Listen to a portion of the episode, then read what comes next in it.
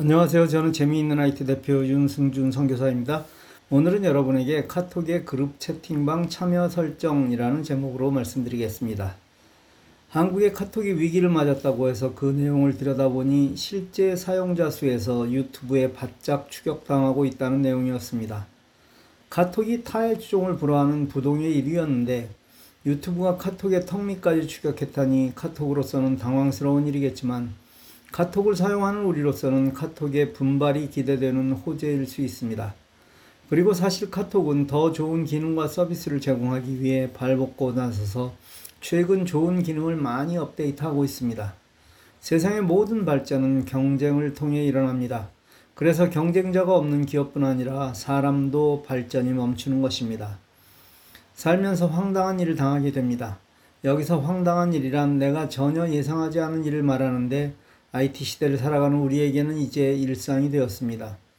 어느 날 전혀 알지 못하는 사람으로부터 단체방에 초대된 경험이 있으신지요? 특히 전화번호부가 외부에 많이 알려진 사람들에게는 자주 있는 일입니다. 영업 일을 하는 분은 전화번호를 노출해야만 합니다.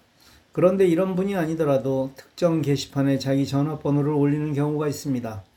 중고 거래를 하는 분들이 많은데 이런 분들은 특히 이 글을 꼭 읽으시길 바랍니다. 카톡의 경우 친구 추가의 기본은 전화번호를 연락처에 입력하는 일입니다. 이렇게 하면 내 전화번호가 입력된 구글 서버를 카카오에서 계속 검색하여 새로 전화번호가 추가된 사람을 카톡에 내 친구로 등록해 줍니다. 이게 아주 편리한 기능인데 여기서 우리를 힘들게 하는 일이 발생합니다. 이해를 돕기 위해 제 경우를 예로 들겠습니다. 제 전화번호는 여러 경로를 통해 많이 알려져 있습니다. 어떤 사람이 제 전화번호를 자신의 연락처에 입력하면 얼마 지나지 않아 제가 그 사람의 카톡에 자동으로 친구가 됩니다. 그리고 그 사람은 단체방에 저를 초대할 수 있습니다.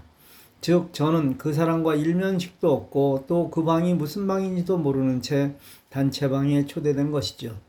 당연히 제 카톡에는 그 사람이 등록되어 있지 않습니다. 이런 경우를 막는 방법이 없을까요?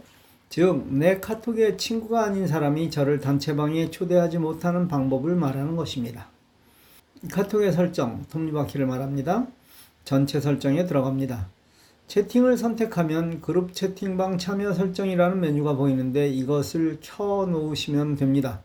이걸 켜면 내 친구 목록에 없는 사람이 나를 초대할 때 내가 참여할지를 결정할 수 있게 됩니다. 나를 초대한 사람이 어떤 사람인지 보고 결정할 수 있다는 의미입니다. 이렇게만 해도 일단 무분별하게 초대되지는 않습니다. 만일 초대되었다면요? 예, 나가기를 할 때 조용히 나가기를 체크하고 나가시면 됩니다.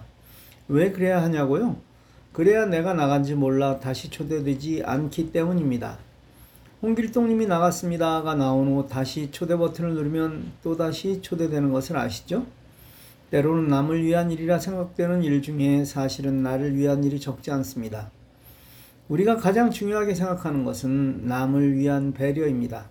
그런데 실제 많이 나누는 삶을 살다 보면 가장 큰 혜택을 받는 사람은 나 자신임을 알게 됩니다. 일생을 남을 도우며 사는 사람이 그리고 그런 삶을 지금 사는 사람이 가장 멋지고 행복한 사람일 것입니다.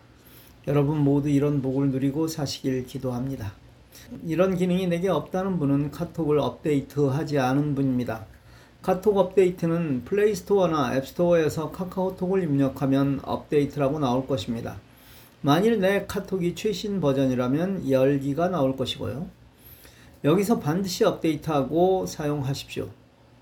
업데이트는 왜 해야 할까요? 예, 첫째는 문제가 생길 요소를 미리 차단하는 것이고, 둘째는 좋은 기능을 새로 추가할 경우입니다. 부지런히 업데이트해서 손해보는 일이 없으시길 바랍니다. 2023년 9월 현재 카카오의 최신 버전은 10.3.5입니다.